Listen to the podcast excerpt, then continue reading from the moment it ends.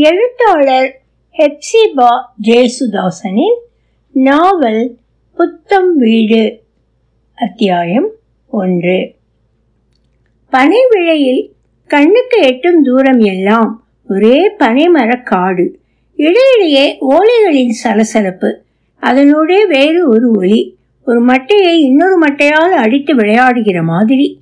பனைமரம் என்றாலும் அப்பப்பா சில வேளைகளில் பார்க்க பயமாக இருக்கும். இப்படி ஒரு உயரம் எங்கே இருந்து வந்தது மரத்துக்கு?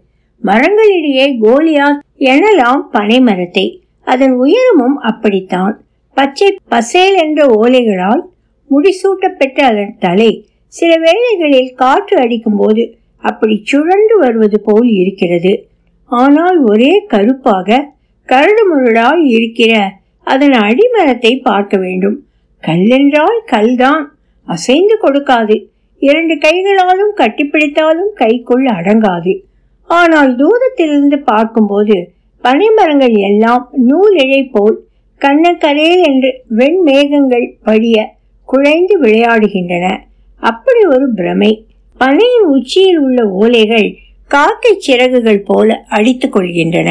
தரையெல்லாம் ஒரே பச்சை புல்லும் காட்டு செடிகளும் தான் முட்புதர்களும் ஏராளம். கால்படுகிற இடமெல்லாம் தொட்டாட்சிங்கி பூச்செடி என்று வேறோர் இனச்செடியும் உண்டு. பூக்கிற செடியெல்லாம் பூச்செடிதான். ஆனால் இதற்கு ஏனோ அந்த பெயரை பிரத்யேகமாக சூட்டியிருக்கிறார்கள். சிறு சிறு சிவப்பு பூக்கள். அதில் எங்கும் சிவப்பு கல் கம்மல் மாதிரி மினுங்குகின்றன யாருமே பறித்து சூடுகிறதாக தெரியவில்லை. ஆனால் குழந்தைகளுக்கு மட்டும் விளையாட்டு பொருள்களாக உதவுகின்றன. இந்த பச்சைக்கும் பூவுக்கும் இடையே ஒரு பயிற்றையோ கீரையையோ கூட காண முடியவில்லை. இந்த கிராமவாசிகளுக்கும் வேளாண்மைக்கும் வெகு தூரம் என்று தெரிந்து விடுகிறது.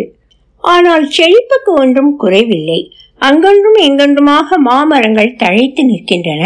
அவை காய்த்து குலுங்கும் சமயம் காட்டு ரகங்கள் தாம் என்று பார்த்த அளவிலேயே சொல்லிவிடலாம். ஓரிரு பலாமரங்களை சூழ்ந்து காகங்கள் ஒரே ரகளை போடுகின்றன. கூர்ந்து பார்த்தால் அவை பலாப்பழ விருந்துக்கு அழைப்பதாக படுகிறது சிதை கிடக்கும் இந்த கூழை பலாச்சுளைகளின் மனத்தோடு வேறொரு இனிய மனமும் எங்கும் கம் என்று பறந்து நிற்கிறது. கண்ணை அடைத்து ஒரு கணம் மோந்து பார்த்தால் போதும். இது புன்னை பூவின் நறுமணம்தான். சந்தேகமில்லை. இயற்கை வளம் கொழித்து கிடக்கிறது. அதனால் தானோ என்னவோ மனிதருக்கு வியர்த்து வேலை செய்ய தோன்றவில்லை. மக்கள் வாழ்வு எப்படி இருந்தாலும் பறவைகளுக்கு கொண்டாட்டம்தான்.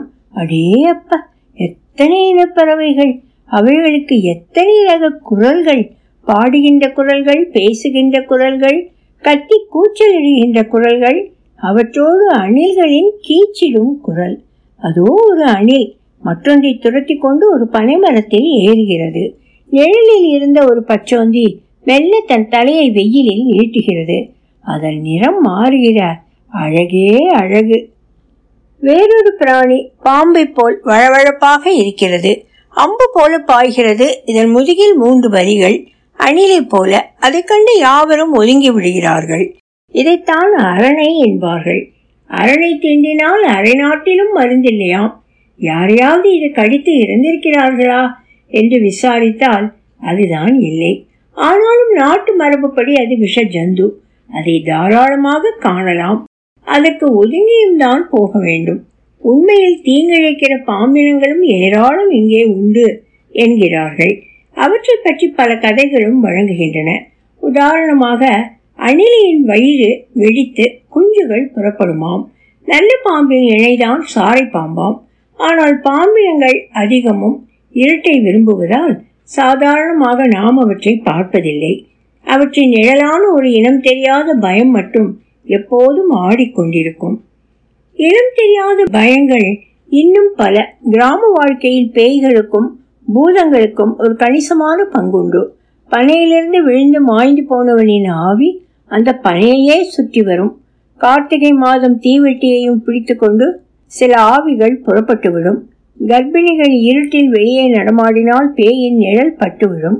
சில இடங்களில் திடீரென்று இத்தில் கொடியில் பாக்கு காய்த்துவிடும். உடனே இரும்பு கோடரியால் வெட்டி பார்க்க வேண்டியது. திரவியம் அகப்படும். இரும்பு கோடரி என்றால் பேய்க்கும் பயம். ஆகையால் அதை மட்டும் மறந்துவிடக் கூடாது. சூழ்நிலை இது. இதன் நடுவிலே ஒரு பழைய பெரிய வீடு. ஆனால் ஊர்க்காரர்கள் அதை புத்தம் வீடு என்று குறிப்பிடுவார்கள். அதில் வாழ்பவர் கேட்டபடிதானோ என்னவோ அது பறந்து விரிந்து ஆனால் சீர்குலைந்து கிடக்கிறது. ஓடிட்ட கட்டடம் இந்த குக்கிராமத்தில் ஓடு போட்ட வீடு என்றால் லேசான காரியமா? ஓடுகள் பாசி பிடித்து கருத்து தங்கள் பழம் பெருமையையே பறைசாற்றுகின்றன. ஆனால் சுவர்களின் நிலைமை அலங்கோலம். வெள்ளையெழுத்து எத்தனை ஆண்டுகள் ஆயினவோ அங்கங்கே மண்கட்டிகள் இடிந்து பொடிந்து விழுகின்றன.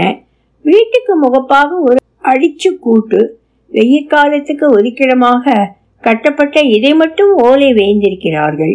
ஓலைகளின் நிலையை பார்த்தாலும் திட்டமாக இது மழைக்காலத்துக்கு கட்டப்படவில்லை என்பது புலனாகிறது. அதன் மரத்தூண்களும் சிதலேறி இற்று வீழ்ந்து விடுவோம் என்று அச்சுறுத்துகின்றன.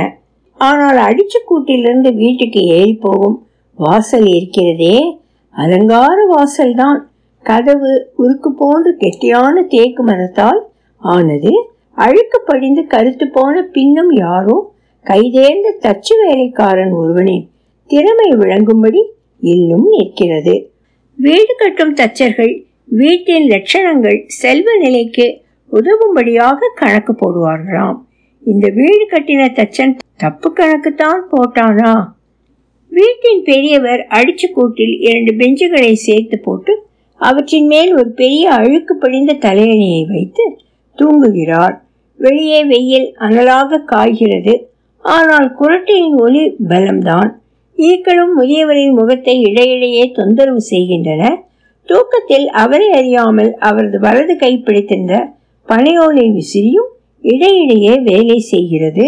அவ்வப்போது குரட்டை ஒலியும் சற்று ஓயும் பெரியவர் தூங்கும்போது அவரை பார்த்தால் அவரும் ஒரு நல்ல நீண்ட பனைமரமே தான் கையும் காலும் நன்றாக வலுப்பெற்றிருக்கின்றன.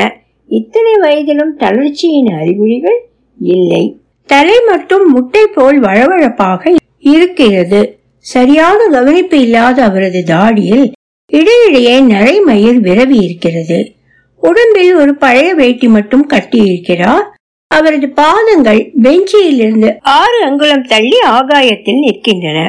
சற்றைக்கெல்லாம் விழிப்பு வந்ததும் கனத்த கரகரத்த குரலில் ஏய் என்று அழைக்கிறார்.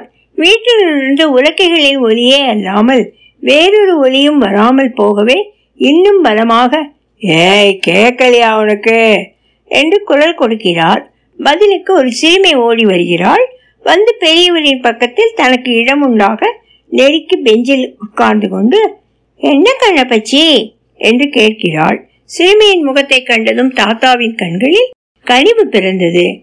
ஏமா நீயா? ஒரு டம்ளர் மோரு. அந்த கிழவி கிட்ட இருந்து வாங்கிட்டு வா. கூப்பிட்டா கேக்குதில்ல சனியா. போமா? என்றாள். சிறுமி ஒரு கணம் தயங்கினாள். கண்ணப்பச்சி கண்ணம்மா வேலையா இருக்கு? கண்ணப்பச்சி கூப்பிட்டது கேட்காது என்றாள். தாத்தா லேசாக ஒரு புன்னகை செய்து அவளை உச்சி மோந்து அனுப்பினார். சரியான வக்காலத்து. போ நீ பள்ளிக்கூடத்துல இதுவும் படிக்கிறியா? என்று பெருமையாக சொல்லவும் அவள் ஒரு துள்ளி துள்ளி வீட்டுக்குள்ளே ஓடினாள். புத்தம் வீடு? 到那个。